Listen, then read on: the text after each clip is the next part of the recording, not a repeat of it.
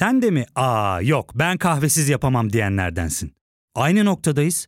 İlk ve tek kahve üyelik uygulaması Frink'le tanış. Hem bütçeni koru hem de hiç bitmeyen kahvenin tadını çıkar. Yakınlarından terapinin onlara ne kadar iyi geldiğini dinlesen de kendin için bir şeylere başlamak zor geliyor olabilir. Ya da sevdiklerine yardım etmeye istekliyken kendi ihtiyaçlarını görebilmek. Hayvel, uzman psikologlarıyla kendi ihtiyaçlarını bulmanda sana destek olacak. Terapi yolculuğuna başlamak için detaylı bilgi bölümün açıklamalarında. Artık çok bunaldım, çok bunaldım. Valiz kapatmaya tahammülüm kalmadı. O yüzden böyle eve dönmek ve evim dediğim bir yer inşa etmek istiyorum. Yani tamamen evden çıkmadan kalacağım anlamına gelmiyor ama en azından ev dediğim bir yer inşa etmem gerektiği böyle kafama dank etti.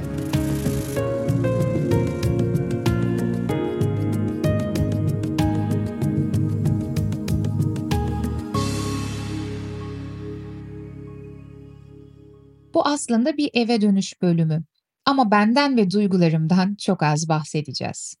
Çünkü dönüş yolunda aklıma geldikçe muzipçe gülümsediğim bir söz var. Kendinizi kaybetmenin takdire şayan binlerce yolu vardır. Sözün sahibi Nietzsche. İlginçtir, bütün psikolojik rahatsızlıkları, sinir krizleri ve ağır depresyonla geçen son yıllarına rağmen yaşam felsefemi oluştururken en çok Nietzsche'den ilham aldım sanırım. Düşündüklerimiz ve yaşadıklarımız her zaman aynı olmuyor. Başka bir ailevi ortamda büyüseydi de Nietzsche Nietzsche olur muydu ondan da emin değilim. Her neyse. Bilmeyenler için 2023'ün 6 ayını 8 ülke arasında seyahat ederek geçirdim ve takriben 2020 yılından beri de düzenli bir ev yaşantım yok. Arada Londra'da yaşadım, gidip geldim, sürekli seyahat etmeye devam ettim vesaire. İtiraf etmek gerekirse şu an söylerken bile afakanlar basıyor. Beni uzun zamandır tanıyanlar, bilenler, takip edenler bileceklerdir ki ben ev eşyası almıyorum çünkü yerleşik bir hayata geçmiş değilim. Yani bir evim, düzenim yok. Kasıtlı olarak senelerdir bu şekilde yaşıyorum ve eşyalarım ailemin evinde duruyor ama hani orası benim evim değil zaten senede birkaç ay kaldığım bir yer. Tokyo'daki ulusal müzede bu ahşap plakaların üzerine yapılan bir sanat var. Okusaye'nin yaptığı gibi ama o kadar orijinal değil ve hediyelik eşya dükkanında orta boy bir plaka üzerine şahane bir sahnenin betimlenmiş hali vardı. Aşırı hoşuma gitti ve görünce şey dedim, evime bunu koyarım dedim. Direkt dürtüsel böyle bir şey söyledim. Ve onu aldım. Hayatımda ilk kez, çok uzun süredir ilk kez yani üniversitedeki öğrenci evimi saymazsak ev eşyası aldım. Artık yerleşik hayata geçmeye başlıyorum diyebilir miyiz? Eve beklediğimden ve insanların da benden beklediğinden çok daha erken döndüm. Hatta bir ara ben şimdi niye, nereye dönüyorum ki diye düşündüm Japonya'dayken. Ama böyle keyifle değil, eşyaları fırlatarak. Çünkü valiz görmeye ciddi manada tahammülüm kalmadı. Hiçbir yerde tam olarak bir konfor alanım yok sanırım. O yüzden acaba buradan da Tayland'a geçip birkaç ay daha orada mı dolansam diyerek Airbnb dahi baktım. Sonra bu Airbnb'den bir ev arama dönemimde sanki biraz daha gitmek, dolanmak, kaybolmak, dönmemek fikri gözümde bir imge canlandırdı. Böyle kendimi elime almışım, duvara vuruyormuşum gibi bir his. Düşünün kendinizin küçük bir minyatür kopyası elinizde ve onu vuruyorum, vuruyorum, vuruyorum, kendimi duvara vuruyorum, öl, bit, parçalan, yok ol artık diyormuşum gibiydi. Bu fikir yani biraz daha gitme fikri özgürlük veya bilinmedik keşifler gibi değil de böyle bedenimde bir irkilme ve tiksinti yarattı. Daha önce bedeni onurlandırmak bölümünde Spinoza vesilesiyle konuşmuştuk. Düşünceleriniz ve bedeniniz iki ayrı şey değil. Yani düşüncelerinizin bedeninizde yarattığı bir tepki olması ya da bedeninizdeki tepkilerin doğrudan düşüncelere işaret ediyor olması hiç de anormal değil. O yüzden başlangıçtaki söze de dönersem kendimi kaybetmenin takdire şayan yollarından bir tanesi belli ki benim için seyahat ve yurt dışına göç denemeleri oldu. Takdire şayan olduğu belli ama sonunda kendimi de kaybetmiş bulundum. Bu kendimi tamamen kaybettiğimi söylediğim durumun içerisinden size seslenmek istemiyorum. Yani oraya belki sonra geliriz bilmiyorum ama öncelikle bambaşka bir yere dikkat çekmek istiyorum çünkü burada felsefi bir tartışma var. Söz ile ilgili en sevdiğim şey herkes kendini aramaktan söz ederken Nietzsche'nin kaybetmeye dikkat çekmesi. Yani kendimizi nasıl buluruz değil de nasıl kaybederiz'e odaklanıyor olması. Bildiğiniz gibi Nietzsche biraz deliydi. Bu deliliği bir övgü olarak söylüyorum. O meşhur kitabı Zerdüş'te de Tanrı öldü sözünün geçtiği bölümün başlığı da delinin biridir bu arada. Peki neden Nietzsche kendini kaybetmekten, normale karşı anormallikten, delilikten, yıkımdan söz etmişti? Ya da ben mazoşist olduğum için mi kendimi duvara vurmaktan zevk alıyorum? Mesele tam da burada başlıyor. Kendimizi neden kaybetmek istiyoruz? Yanıtı basit. Bulmak için. Bu fikirle Japonya'da Zen tapınağında kalırken yeniden karşılaştım. Çünkü ünlü bir Zen sözü var. Bilmek kendini bilmektir. Kendini bilmekse kendini unutmaktır. Kendini bilmek için kendini unutman gerekir yani. Neden? Yine başka bir zen hikayesinden bahsedeceğim. Batılı bir akademisyen ile bir zen ustası röportaj için buluşuyorlar. Zen ustası bardaklara çay doldurmaya başlıyor. Çayı dolduruyor, dolduruyor, bardak dolduğu halde zen ustası durmuyor. Ve ne oluyor? Bardak bir noktada taşmaya başlıyor. Akademisyen şaşkınlıkla ustaya ne yaptığını, bardağın zaten dolu olduğunu söylüyor. Usta da ona dönerek, görüyorsun ya, dolu olan bir şeye daha fazla bir şey ekleyemezsin diyor. Akademisyen mesajı alıyor tabii. Çünkü Zen ustasının ona söylemeye çalıştığı şey şu. Sen benimle röportaj için buluştun. Bana bazı sorular soruyorsun ama sen zaten bildiklerin, inandıkların, kabul ettiklerinle öylesine dolusun ki benim üstüne bir şey eklememe imkan yok. Bana kalırsa bu tema Nietzsche felsefesinde de var. Zen ve Batı'yı buluşturma çabası gibi gözükmesin. Yani elbette bir noktada buluştuklarını iddia etmiş oluyorum ama amacım bir köprü kurmak değil. Bu köprünün zaten organik bir şekilde var olduğunu göstermek. Çünkü Nietzsche'de genellikle nihilist yani hiççi olarak ele alınır. Her tür değer sistemini yıkan, aşan biri olarak düşünülür. Oysa belki de onun felsefesini anlamak için okunması gereken anahtar eser olan Tragedia'nın doğuşunda Nietzsche hem Apollon hem Dionysos'tan söz eder. Yani Nietzsche'ye nihilist diyenler bence Nietzsche'yi anlamamıştır. Çünkü o Tanrı'nın ölümünden sonra Tanrı'nın yokluğu durumunda kendi hayatının değerini yaratan tanrılara dönüşmemiz gerektiğini söyler. Ve bunun için de tıpkı bir sanatçı gibi anlam yaratıcıları olmalıyız. Dionysos'un o kendisinden geçen savruk, kural, düzen tanımaz haline karşın Apollon da vardır değil mi?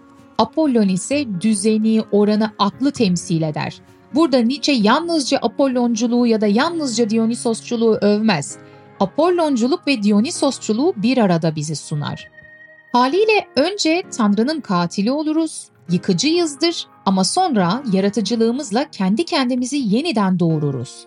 Yıkım ve yaratım birbirini tamamlayan iki duraksamalı bir döngü gibidir burada. Nitekim yaratmak için önce yıkmanız, yok etmeniz gerekir. Zen ustasının da dediği gibi dolu olan bardağa daha fazla bir şey ekleyemezsin. Bardak kabından daha fazlasını almaz. Benim için tüm bu seyahat süreci 2023 aslında bu oldu. Heraklitos'un ünlü bir fragmanı var ya kendimi aradım diyor. Ben de başlangıçta hani Doğu ile Batı arasında bir tane proje yapayım. Hiç gezgin felsefe projesi denen bir şey yok. Özgün bir şey olur diye düşünmüştüm. Hakikaten özgünde oldu. Yani dünya çapında ben felsefi gezginlik projesi denilen bir şey bilmiyorum. Morgan Freeman'ın sunuculuğunu yaptığı İnancın Tarihi gibi bir belgesel serisi var ama şimdi o Morgan Freeman bir ikincisi de inancın tarihinde o bir sunucu yani bir felsefeci ya da felsefi arayışlarda olan kendi arayışını anlatan biri değil. Ben felsefenin izinde yolculuk projesinin hakikaten ben yaptığım için değil de özel bir anlamı olduğunu düşünüyorum bu bağlamda.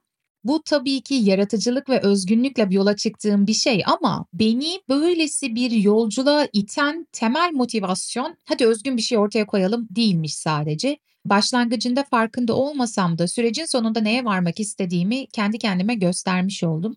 Çünkü sevdiğimi sandığım, yaptığımı sandığım, olduğumu sandığım her şeyi, tüm kabullerimi yüklenerek yola çıktım ama bir yerden sonra bu özgürleşme projesi gibi gözüken şeyin bile tam olarak bana ait olmadığını, nitekim özgür olmanın bu tanımını dahi geniş ailemdeki kadınların yaşanmamışlıklarından edindiğimi Nepal'deki inzivadan neden ayrıldım bölümünde anlatmıştım.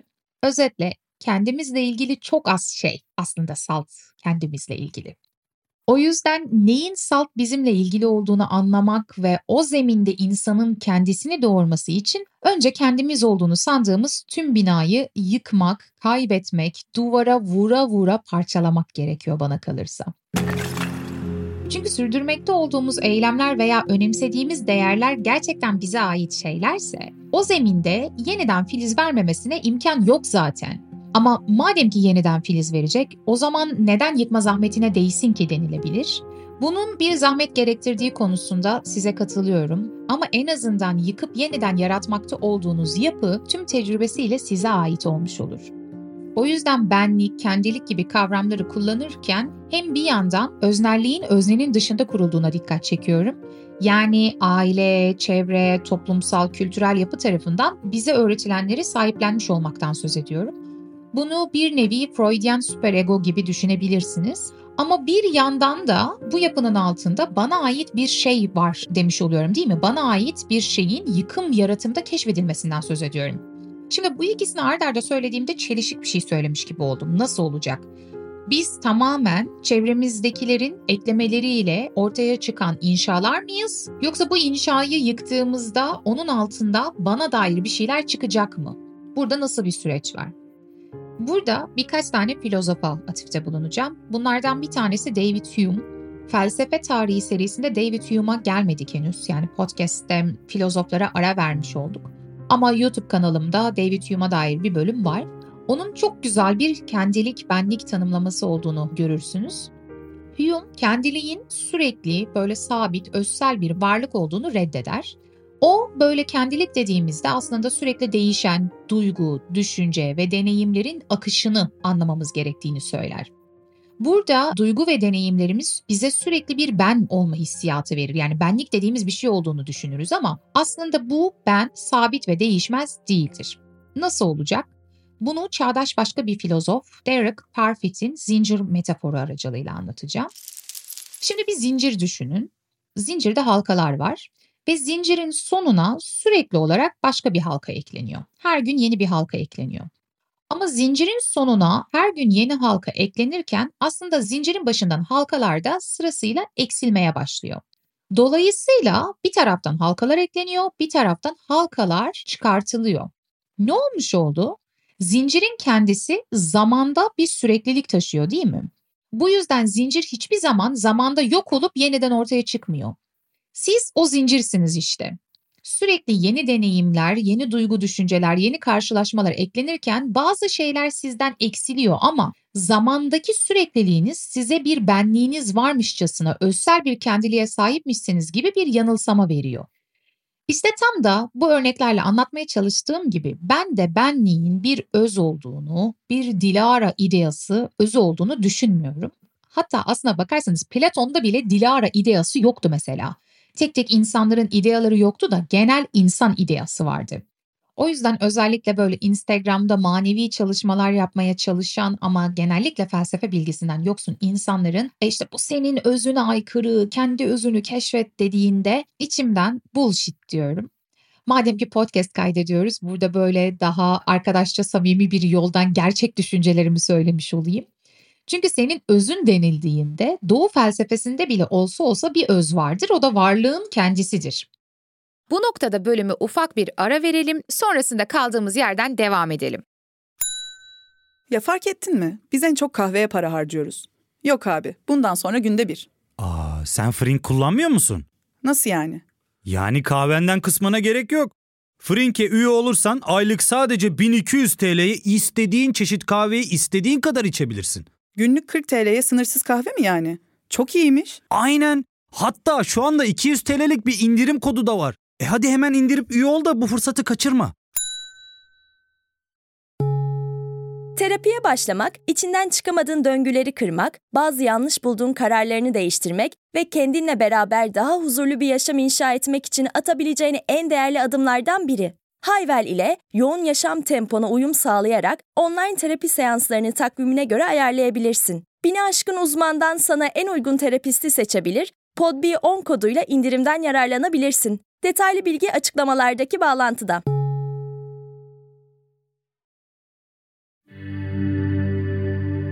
Budizm'de konuşmuştuk hatırlarsınız. Benlik, Dilara, kendi dediğimiz şey aslında Maya yani bu dünyanın yanılsamaları içinde gelişen oluşa dahil bir şeydi. Oysa bu oluşta beliren ve çelerin altında tek bir varlık vardı. İşte tam da bu yüzden Zen'de de kendini bulmak, kendini unutmaktır denildiğinde bu kastedilir. Kendini bulmak, kendini anlamak istiyorsan en temelde sen denilen şeyin bu dünyadaki yaşantılarla ortaya çıkan bir zincir olduğunu fark et ve esas olan varlığın senin, benim, tekilliklerin ötesindeki birlik olduğunu anla. İşte tam da bu anlayışla kendini çok da mesele edip evrenin merkezine koyma. Evren senin için falan çalışmıyor. Sen olmasan da evren devam ederdi. Özet, orada bir yerde senin onu keşfetmeni bekleyen senin özün falan yok. Tek bir öz var, o da büyük veyli varlığın özü. İyi de şimdi yine bir çelişki ortaya çıktı diye düşünebilirsiniz. O zaman ben bir yanılsama isem, benlik bir yanılsama ise neden kendimi kaybedip kurmak, bulmak için çabalayayım ki demiş olabilirsiniz. Şu an karşılıklı konuşuyormuşuz ve sizden bana sorular geliyormuş gibi düşünüyorum. Bu da bizi üçüncü ve son bölüme getiriyor.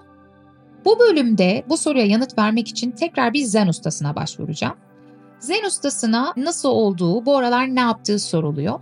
O da diyor ki gayet iyiyim. Satori'yi falan bıraktım. Ailemle olabildiğince iyi vakit geçirmeye çalışıyorum. Şimdi bu ne demek? Satori aydınlanma demek bu arada. Hinduizm'de de Maya denilen şey, şu an içinde bulunduğumuz aslında bir yanılsama olan dünya yaşamı bizim aşmamız ve artık ondan tamamen kaçıp kurtulup ortadan kaldırmamız gereken bir şey değil. Platon'daki mağara gibi. Çünkü Platon'da şöyle bir şey demiyor. Evet bunu yaparsak herkes mağaradan çıkar, yanılsama biter, dünya yok olur, biz de artık hop idealar dünyasında yaşamaya başlarız. Böyle bir şeyden bahsedilmiyor. Neden? Çünkü Maya'nın da mağaranın da ortadan kalkması pratikte mümkün değil.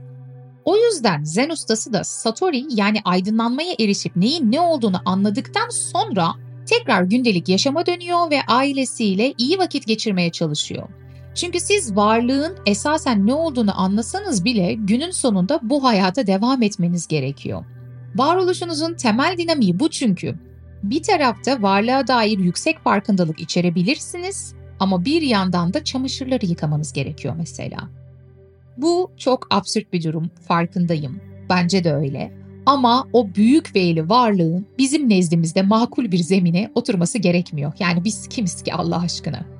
O yüzden kendi felsefi çalışmalarımın hedefi için hep şey derim. Yani böyle iki basamaklı bir yapı kurarım. Varlığa dair yüksek kavrayış, metafizik araştırmalar ve iyi yaşamın esasları yani etik. Bireysel varlığınızın büyük veyli varlık için özsel olmadığını kavrayabilirsiniz. Sizin özsel, mutlak, sabit bir şey olmadığını anlarsınız ama bu şimdi ve buradaki bireysel varlığınızı bir poşete koyup atabileceğiniz anlamına da gelmez. Benlik dediğimiz şey bir yanılsama olsa bile siz bu yanılsamayı deneyimlemeye mahkumsunuz. Mecburen bu deneyimi kendiniz için iyileştirmeniz gerek. İşte bu yüzden doğuya gidip geri batıya döndüğümde doğu batı varoluşçu felsefeyi birleştirdiğimde ortaya benim için böyle bir resim çıkıyor. Hani dedim ya bu yanılsamayı deneyimlemeye mahkumum. O zaman bu deneyimi iyileştirmek bence hem Zen hem de Nietzsche'de olduğu gibi kaybetmek, yıkmaktan geçiyor. Çünkü bu saatten sonra siz boş bir tuval değilsiniz. Zihniniz de boş bir levha değil. Çoktan şekil almış bir kil çömleksiniz. Malzemeye geri dönmek gerek değil mi? O kile geri dönmek gerek. Bu ise benim tetikleyici adını verdiğim Nietzsche literatüründe ise bir metaforla açıklanacaksa çekiç diyebileceğimiz bir şey. Veya çömlek dediysek de su katarak o çömleğin yapısını bozmak kil malzemeye geri dönmek anlamına gelirdi. Kendinize çekiçle dalmanız lazım.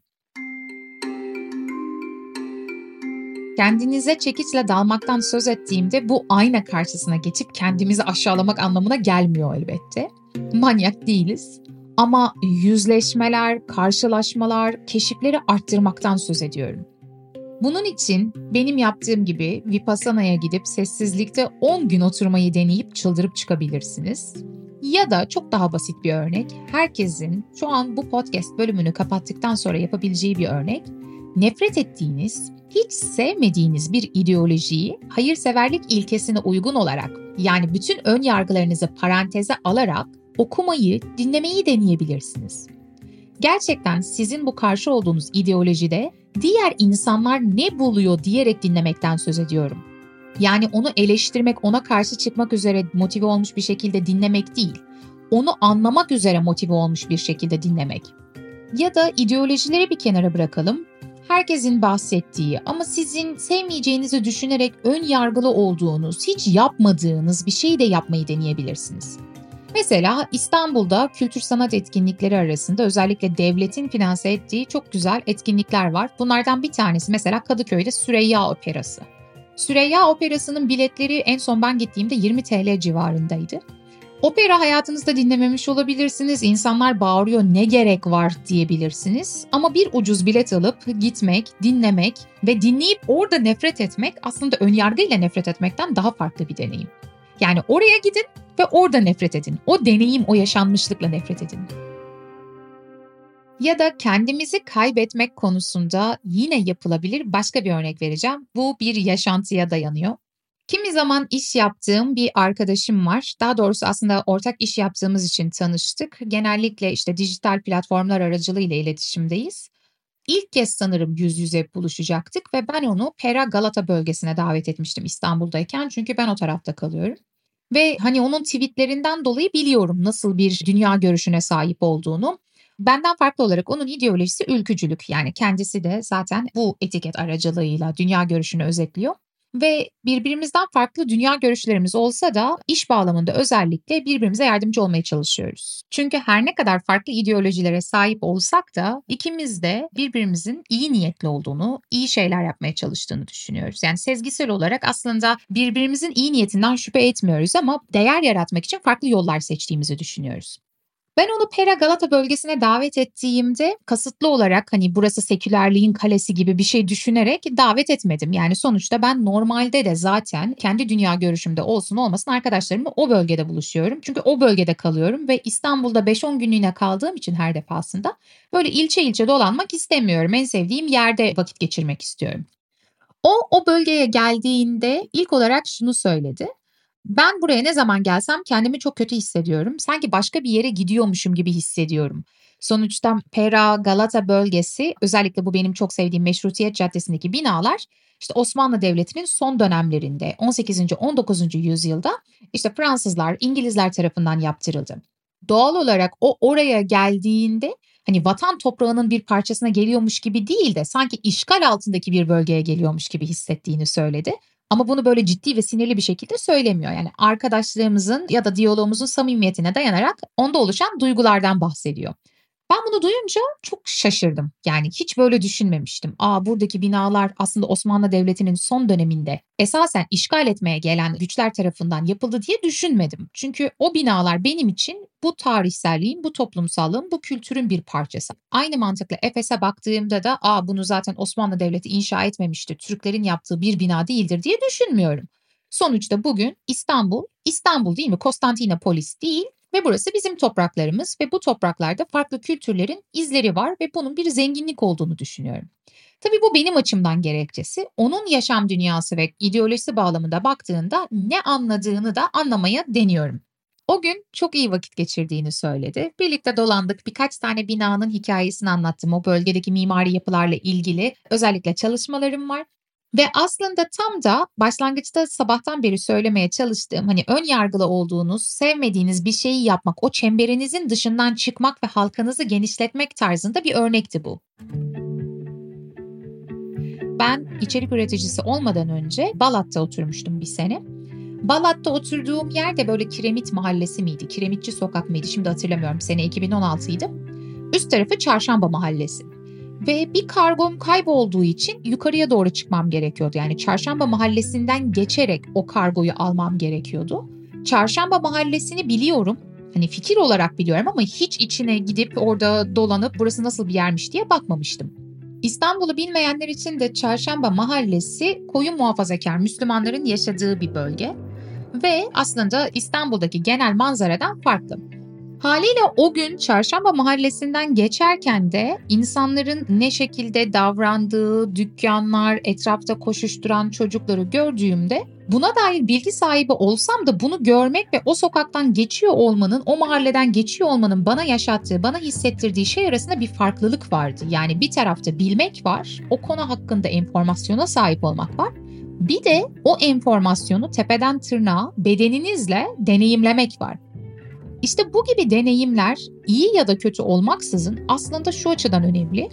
Dünya sandığınız şeyin tek perspektifli bir kurgu olduğunu anlıyorsunuz. Yani ben dünyadayım diyorum.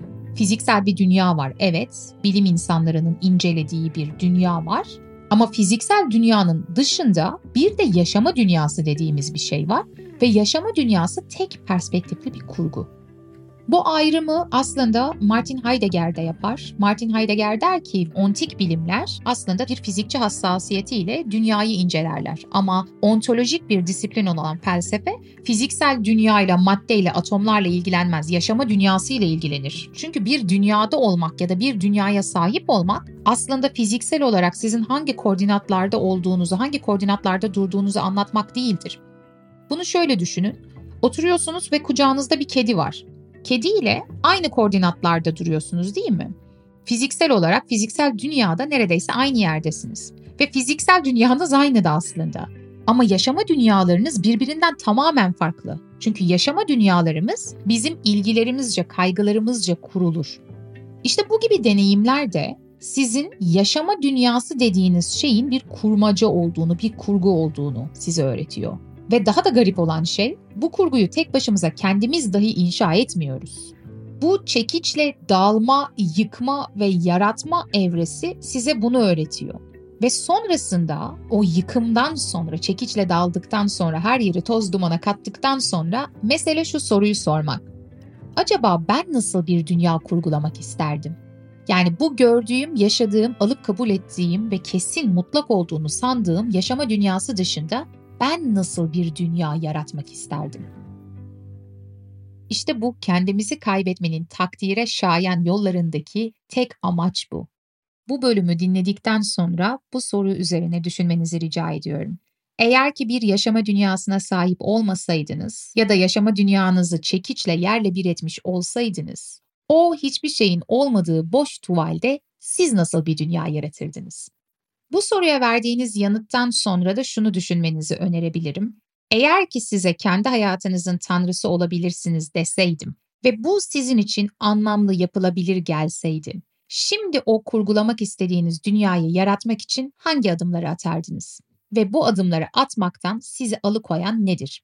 Çünkü biraz üzerine düşünürseniz belki de sizi bu adımları atmaktan alıkoyan nedenlerin de aslında kurmaca nedenler olduğunu fark edersiniz. Söyleyeceklerim bu kadar. Gelecek bölümün ne olduğunu bilmiyorum ama Türkiye'den olacağını biliyorum. Meraklı kalın.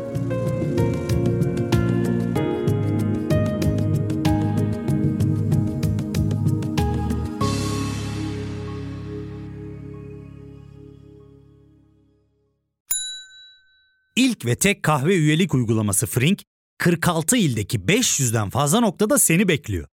Açıklamadaki kodu girerek sana özel 200 TL'lik indirimden faydalanmayı unutma. Hadi sen de Frink üyeliğini başlat, kahven hiç bitmesin. Hem bugününe hem yarınına katacaklarıyla terapi yolculuğuna ve daha iyi hissetmeye bugün Hayvel ile başla. Açıklamadaki linkten Hayvel'i indir, ücretsiz tanışma görüşmelerinin ardından bütçene uygun seans paketini seç ve terapi yolculuğuna başla.